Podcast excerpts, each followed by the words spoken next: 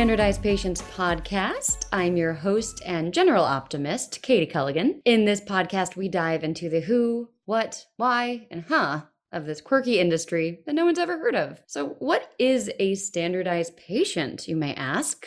Well, a standardized patient is a someone who pretends to be sick or grieving or drunk or in pain so that medical students can improve their skills and become better doctors. Thank you. All right. I like that. Especially like the drunk part in there because that's true. it is. I think we've all had to play drunk characters at some point. So that lovely intro was given to us by Tom Wyatt. He has worked professionally as an actor since age 16 and a director slash choreographer since college. His skill set transitioned seamlessly into performing and training SPs, working with medical students on their interpersonal skills. For the past 25 years, his life has been a joyous combination of working in the theater and also being a fixture in the multiple local medical school SP programs. So, welcome, Tom. Thanks for being Thank here. Thank you. Very happy to be here. So, 25 years, huh? When I started this, there were not programs existing in any of the local hospitals. I wow. was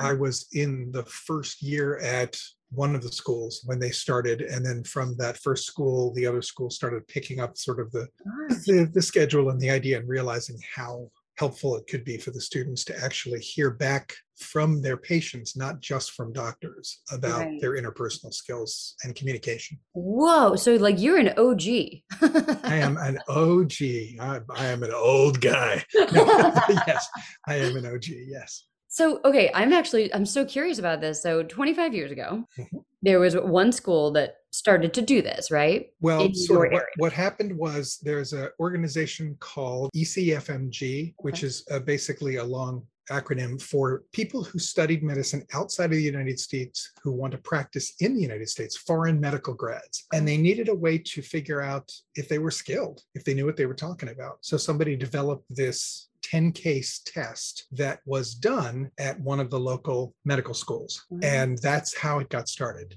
Wow. Over a year, we worked with foreign medical grads, and then a lot of the medical schools in the area said, as long as you've got this running, can we send our third year students to you and see how they do? Oh. And we went oh. through one at a time. It was supposed to be just a month or two of the foreign medical grads, and we ended up working like six months, working through all the different medical schools. And once they saw it in practice, mm-hmm. they were like, "Oh, we need to do this." Wow. And then it, it, took that that particular school started almost immediately working with this, and the other schools followed suit eventually. That's super cool. I did not know that. So, yep. 25 years ago, how what year was that? If you 96. 96. Wow. My mind is officially blown. That's very cool. Yep. Yeah. so I'm curious though, how did you find out about it? Through the theater, of course. uh, I was directing a show, and in the show was a very old and dear friend. Not she isn't old, but she is. We are very old and dear friends. She was one of my leading ladies, and she was working during the day as a nurse tech at this hospital. And sort of mentioned, she said, "You know, I heard about this thing, and I thought of you. They're looking for people with some acting background and a really flexible schedule, but enough discipline to, you know, function the way a standardized patient has to function." And I was like, "Well, I'll give it a shot." You know, and it literally just blossomed and took off from there. Whoa. It was, so a, you, it was a, a, fluke, but a wonderful one. Yeah. Don't you just love it when life works out that way? And who knew it? So, had you ever heard of it before? I had not. I didn't know anything about it prior to starting to do it. Oh, my goodness. And so, your first experience, then it sounds like, was actually with an exam. Is that right? Yes. Like this 10 case. Yeah. And I was the only person trained to one case. We did it 10 times a day. Whoa. And I did that for six months, five days a week. Whoa. So yeah. you got to know that case and character very well. And, huh? and I had to be there because there was no backup or understudy. Whoa. And it was one of the reasons they gave me the case they did was because they actually needed an actor because it was uh, someone who was having quote unquote the worst headache of his life. uh, I, I, and the case actually I'm I'm could potentially die. Oh. If if the doctor screws it up. Okay. So yeah. So they needed I was in intense pain the whole time I'm talking to the student, but I still had to come up with the answers and also be able to grade their interpersonal skills. Really, really challenging and really fun. Yeah. Did you find that if you were portraying, you know, 10 encounters a day of the same person with this intense headache. Did you wind up with headaches after that? Like uh, not that much. There are other things. If I do a case with a cough, I will end up coughing a lot during the day. My body just gets used to it, I guess. And if I do end of life cases where I either have to cry or just be in a really dark place, I now have learned to preventatively take some Tylenol before we start. Smart. And that will get rid of any intense headache that I might otherwise have gotten. Oh. And I oh. also, ideally, they actually tell us now at some of the schools to try to take the afternoon off if you can, like try to go take a nap or somehow chill, go have a really nice leisurely meal, anything to just sort of pull yourself out of the dark stuff. Yeah, yeah, I've I've definitely experienced some of that too, and I, I, think that's such great advice. So I'm glad that they do that. But at the time, I bet you know, with the going into the the first ten encounters per day, etc., you probably weren't sure what to expect. Yeah, I think I was lucky because it was the first thing I'd ever done, and I didn't, and I just had the one case in my brain. Mm-hmm. I was able to be relatively accurate, and it just felt, you know, at a certain point, it felt really fun and challenging. Just as I started being more interested in all the different ways I could be treated, more so than worrying about, you know, remembering all the facts, because at a certain point they were just in my head. Now I do, you know, I can do up to 16 to 20 cases in a week at different schools and they're all flying in and out of my brain. So yeah. I couldn't do that anymore. it's a different skill when you have to have that many cases. Yeah. So, yeah, well, that's really neat. That leads us into our topic of the day, which is examinations, med school examinations. And oh, yes. they have lots of different names at different schools, but essentially it's a long day typically where a bunch of SPs are set up to work with and do encounters, visits with med students that are being graded. So this is the high stakes, typically high stakes exams that happen either throughout the year in med school or sometimes at the end of the year. They're really important, but they a lot of times they include standardized patients along with other research presentations, notes, etc. Would yeah. you agree with when, that? I totally would agree and it just it's it's funny I've been around long enough to see how things have changed in the first you know the late 90s and early 2000s there were still a lot of faculty members at a lot of schools who did not want us giving any feedback or having any opinions about the students and they didn't really trust us. They thought we were going to you know give the students bad advice or point them in the wrong direction and they watched it's been nice to watch over the years how we've won them over. There, you know, I imagine you may have talked about this sense of clerkship. There are clerkships that happen throughout the year, and we never used to be able to do anything important as SPs. And now virtually every clerkship wants an exam with SPs because they learn so much about what the kids know and don't know and how they treat their patients or don't treat their patients. yeah. uh, you know, they've really come around. Yeah, that's so wonderful to see that too, that over the year we've won them over essentially. We have. but we it's have. true. You know, actors, we can be charming and very useful and beneficial. mm-hmm. So, uh, yeah, yeah, absolutely. And you're so right about the clerkships. Just like, you know, depending on what it is, they get to experience a person who has now been trained in whatever they're going through and they have to deal with that and figure out how to communicate with that patient and help them. You know, when it comes to these like long days and these exams, one thing that is always I find kind of hilarious, but also perhaps a little bit tedious is the grid.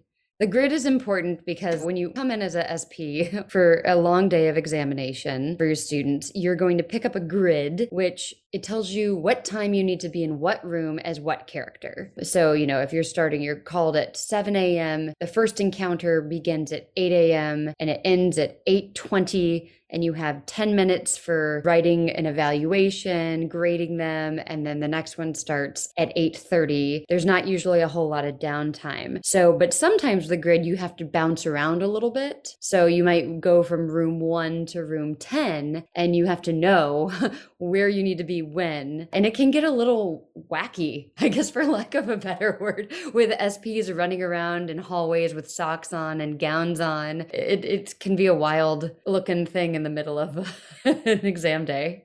Yeah, and especially knowing that um, certainly not all SPs are actors, but since actors are sort of, you know, the island of misfit toys, I always like actors and SPs. Um, it, you know, we've had a couple SPs who had to sort of be told, no, it's not okay to run down the halls of a university with your butt hanging out because you didn't tie your hospital gown in the back. Yeah. You're in, you know, you're in public It's not Right. backstage or in the wings or in a dressing room. Put a robe on. Mm-hmm, mm-hmm. Thank Um, goodness for it's just- robes. ugh, yeah. mhm. I love it when they're provided. Or sometimes I will be wearing a hospital gown and then I'll put another hospital gown the other way. So Oh, not only does it keep me warm a little bit, but it also covers a little bit more when I'm wandering around the, the hallways or in between. But also, like on that note, there are times when like people have had to be reminded to shower. We are often told to, if we're in a hospital gown for a physical exam, we should wear shorts or something that we look like we're in a hospital gown, but we're not completely just in undergarments. And it has to be reminded sometimes for people to wash their shorts or to wash their socks. Or a big question will be Are we wearing socks for this encounter or are we not wearing socks? Because it can affect the student's grade. Same thing for actually the choice of underwear. I mean, it, it should be appropriate, but more importantly, some SPs that sometimes have worn sort of too much or too large underwear so that interfered with the Mhm. physical examination when the students need to get to the skin. Mhm. And, you know, uh, an SP just wasn't thinking and wore something that covered their entire chest in a way that stopped a student from doing a legitimate heart exam. Ooh, You know, yeah. it's like you got to balance that, Yeah. you know, your comfort with the needs of the student. And I think that came over time, probably, of people realizing, like, oh, we really need to specify to to all of these different people, because I imagine, you know, if it was just a practice encounter that wasn't an exam or graded, you know, it's a learning point. You could say, okay, so uh, can we go ahead and you know, remove this or whatever? But when it's an exam and these are high stakes, sometimes a huge part of the grade for students, we need to be the consistent people in the exam and make sure that we're giving them and setting them up for success. And there have been times with some of the newer SPs who were very free thinkers that they had to be told to wear underwear. Oh no, really? Yeah, particularly Oh. bras.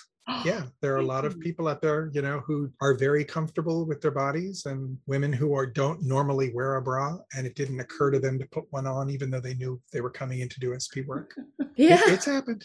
A little bit of everything has happened. it's true. That's that's one of the best things about SP work is that you can really just as- assume that everything has happened. And you Um, do have to be comfortable with the idea of being not naked, but mostly uncovered the way you would in a doctor's office. You know, we Yeah. can't have ourselves so covered to make it difficult for them to do their job. And part of it is to be able to Mhm. get to our body, to the skin, Yeah. to examine whatever they have to examine. You know, it's it- exactly. some SPs actually have quit after a while just because they realized they weren't comfortable with Mhm. people touching them so much. Yeah, Um, and understandably so. You can't blame Yeah. them. One thing about in terms of like the scheduling of the day whenever we have these big exam days. Because again there's certain days that are like this. Not all days in sp world are like this. Thank goodness i think for everybody involved. But they are important and they are necessary as we've discussed earlier. But like you know a lot of times if you you go and you get your grid in the morning you sign in right? You make sure that you're going to get paid for the day uh, on the sign in sheet however the school does it. And then you make sure you have all your ducks in a row. Your case is ready to go. You get into that room again let's just say 8 a.m based on your grid. Says katie's in this encounter 8 a.m and then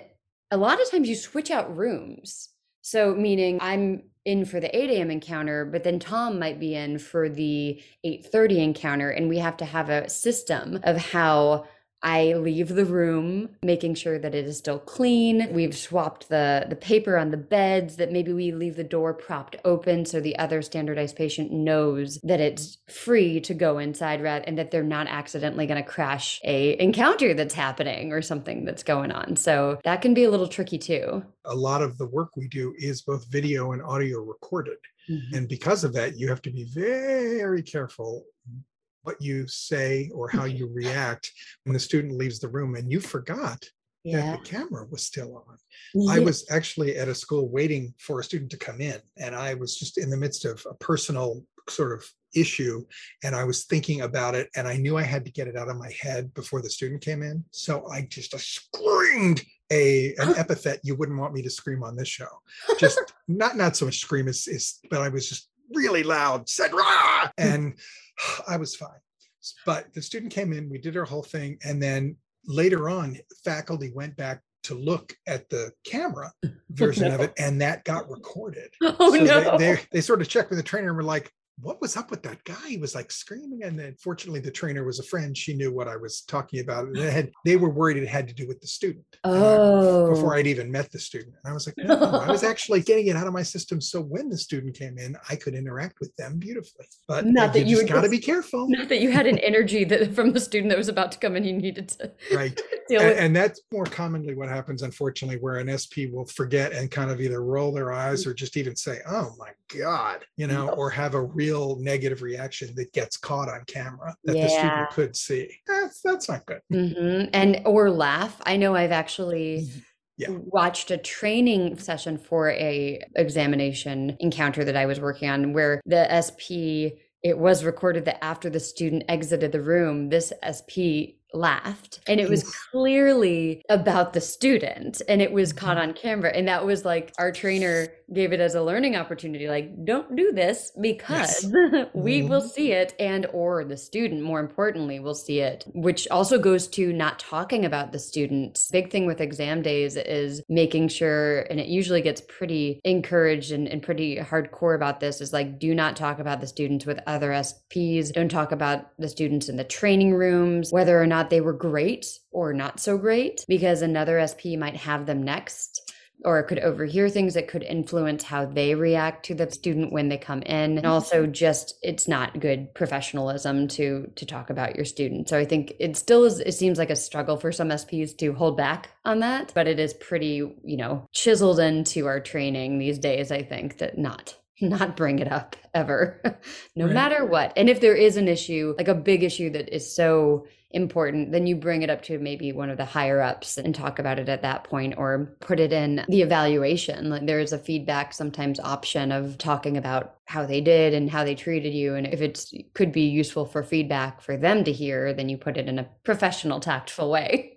Mhm. so yeah. And that's funny. I, I mean, that swings us around to the idea of feedback. I fortunately, in recent years, one of the schools has actually hired me kind of full time to teach feedback to newer SPs and to pull some more experienced SPs in for sort of reminder training. Feedback isn't just us talking about what we liked and what we didn't. It's not really even our opinion so much as it's ideally observing the behaviors and language used by the student, mm-hmm. alerting them to that, and then attaching that to a feeling like a, I felt reassured, I felt encouraged, not that was good or I liked it, because that, that really isn't a value to the students. Mhm. But if they hear, I felt safe, I felt happy, that's going to land and they're going to remember forever that kind Mm. Of stuff. Helping them know, you know, literally just remind them, say, was there any of the big bullet points that you didn't ask me today that you can think of that might have been important? And Mm. they'll often come up with that one thing that was crucial to the case and they just didn't think of. And then yeah. I'm like, ah, and would that have changed your opinion about my diagnosis if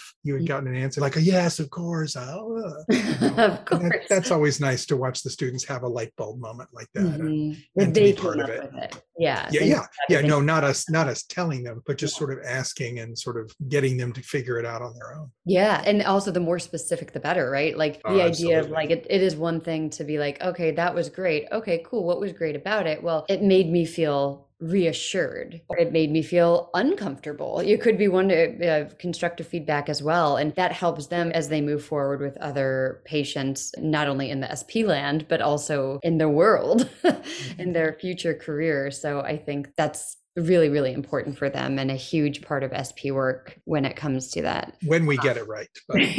That's, that is fair. That's and that's why you do the trainings, right? So, like, what would you say for you might be one of the most memorable things that's happened to you in your time? one thing that happened accidentally, but turned out to be a teaching piece that has become incredibly culturally relevant. About eight years ago, there was a grief case at a school that had just, for no particular reason, always been done by women. Mm. And at the last minute, they were like, "Would you run in and do this? Would you? Can you?" It was in a pretty large group setting, and I was like, "Sure." And I read the case. It was all about the patient's husband being dead Oh, having died and the grief that came from that. Yeah. And so I went in and I decided I'm going to play the case as written. I'm going to have a husband. uh-huh. But I didn't offer that at all. oh, I just came in talking about my spouse and the grief. And eight years ago, Mhm. every single time one of the students would say, What was your wife's name? And I'd say, oh gosh. Well, Edward. My husband's name is Edward. And it, it was not for comic effect, but I mean, Right. eight years ago, literally the air left the room because Mm. these, these were in small group settings and every single person was shocked and they loved it as a teaching point. It then became part of the way that exercise, no matter who did it. Oh, And We would pointedly not talk about the gender of our spouse Mhm. until or unless asked. Now, in the past two or three years, they're automatically using partner and spouse and comfortable. The air doesn't go out of the room anymore because it's no longer this Right. hot button issue. But it just felt lovely to be able to sort of unintentionally sort of stumble into this huge cultural teaching point Yeah, yeah. um, in a natural and in a helpful way. Yeah. So like it little that. did they know when they needed a SP at last minute that you were gonna kind of change the Yeah. the way And- they did it. The fact that it happened to play out in these past eight or so years when in fact the world has changed so much Mhm. in that and several other subjects. Uh, one of the most fun things the sweetest sweetest guy a very young student who had never had an sp before. I should preface this with something that all of the medical schools for most of my time working but particularly in recent years have been extraordinarily international there are students from every country every background you can imagine and that is part of what's really interesting for me is encountering these different cultures and these different people and how they interact with patients, what their idea of polite or funny is. But this kid, the, the case happened to be, last name happened to be Peshkin. Okay. Peshkin. So literally, there was a knock on the door, and this sweet, very tall kid stuck his head in and said, Mr. Peshkin? And I said, Yes. And he went, "Oh, You are from Ukraine. I am from Ukraine. He actually thought they had managed to come up with a Ukrainian patient for him. oh wow. And I was like, and I unfortunately it was an exam with a very tight time limit. So i could any other time i would have loved to play along and to make him feel good but i literally just had to say yes I, actually I, I really have a huge pain in my stomach you know i had to move on get him to move on with the case but he was so naive and innocent and so excited. And i was just like oh man i so wish i could have been there for peshkin yeah, I know. So so that was actually wait, was that his last name? Or no he but he recognized peshkin as a ukrainian name and then immediately assumed clearly thought that was my name yeah, was, yeah. he was new enough to not be play acting at all he thought that was really my name Oh, and wow. therefore i was somehow you know at least from the ukraine or that area and it was Oh, just that's i was like, I hated breaking his heart like that but he was so sweet Yeah, you don't forget something like that. That is really Yeah. wonderful. And I guess Um, it goes to show how often, like, when you do create like a case name or something, how it can really relate to someone. You never know. Never know. There was a, a case I did where actually a variation on a theme, literally it was printed in the case that when the student walks in, they wanted the patient to be very gregarious and to throw their arm out like they really wanted to shake the hand and, hey, how you doing? And a woman came in with a head wrap on. Mhm. I hadn't seen her until she walked in the room and I threw my hand out and she screamed, I do not touch men. Oh. She was, and I was like, whoa oh, oh, oh, okay. And you know, I kind of calmed down a little, and then then I realized there was. I think she even may have said, "In, in- my religion, we do not do that." I was like, Mm. oh, oh, oh, okay.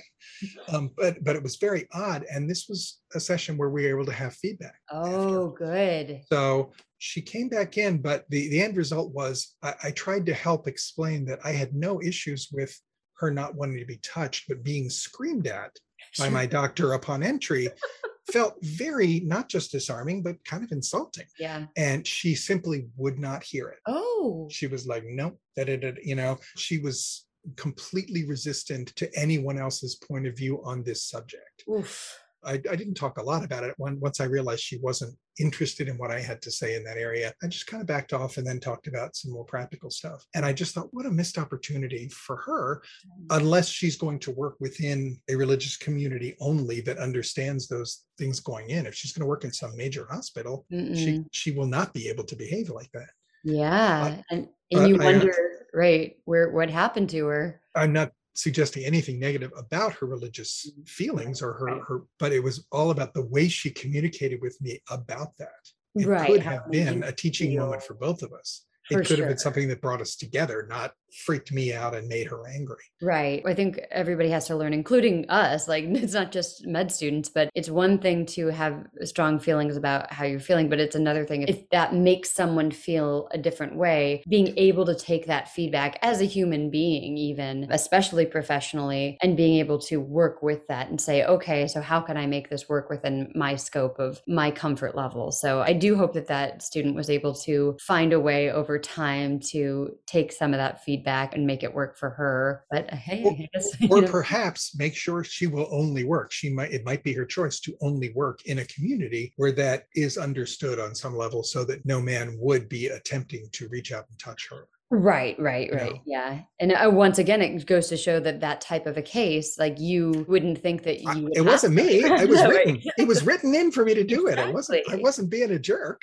yeah, yeah. You know? And actually, I can speak on the other side of it. I have played a case uh, for examinations, believe it or not, many times. If a male doctor or male student doctor comes in and they and this is before COVID times, might I add, if they were to try to shake my hand, I would say very politely, I'm sorry, I am not able to shake your hand. And to see how they reacted to that. And if it was a female um, doctor or med student, I would be able to shake their hand. Right. So it was really, you know, I kind of felt bad every time I got a male student because I was like, okay, they're going to have to deal with this. But, you know, most of the time they're like, okay. Uh, but every once in a while, like it would really throw them off. And it was just a learning opportunity. And that was part of the case. That was a very cultural based case. And it had more to do with than just that. But yeah, there's real aspects of that on both ends. But that's fascinating to hear that that happened to you on that end. I also love that doing the work we do, we get to work with literally students their first week of med school and the week where they're about to graduate and everything in between. And I had a girl in, in a group setting, a small group setting, but someone who was about to graduate or was in fourth year that I had definitely seen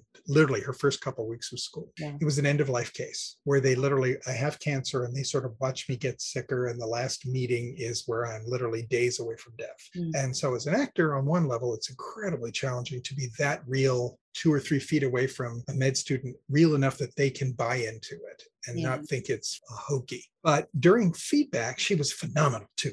Phenomenal. During feedback, while I was just giving some general feedback, she was crying. She Oh. was almost sobbing. At one point, I looked at her and I said, I, I can see you're getting emotional. Are you, can we talk about that? And she said, It just never occurred to me. I thought I'd be working with patients who were dying that I didn't know. But I Mm, met you four years ago.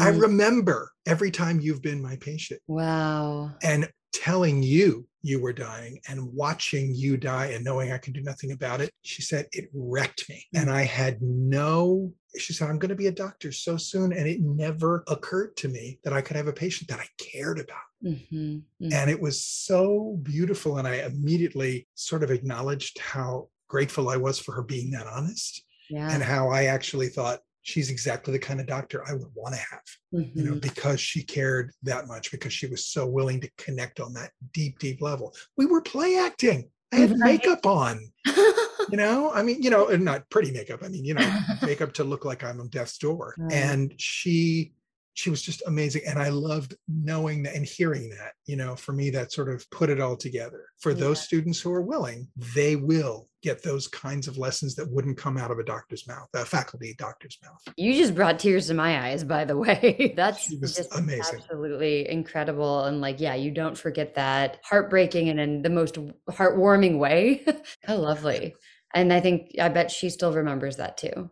In fairness, also, she was a pretty spectacular student anytime I saw her through the four years, Mhm. but it was in a group of her peers. She didn't have to open up. She could Yeah. have just said, Oh, I'm fine, you that know, but she was willing to just let it out. Oh, that's so so, cool. That's so, So cool. Thank you for sharing that. Sure. Man, you've had some amazing stories. Thank you so much, Tom, for coming on and discussing all these stories and things with us today. We really appreciate your time and energy and experience 25 years of experience, mind you. I'm so old. it's a, it's truly amazing. I love it. You can find us on Instagram, Twitter, and TikTok at the Standardized Patients Podcast. Thanks as always to Randy Sharp for the use of our theme song, Mr. Garita, and you can find their music at Artlist. Thank you to Catherine Bobolek for behind the scenes work, audio post production, and our cover art. And that is our show. See you next time as we encounter more standards of standardized patient work.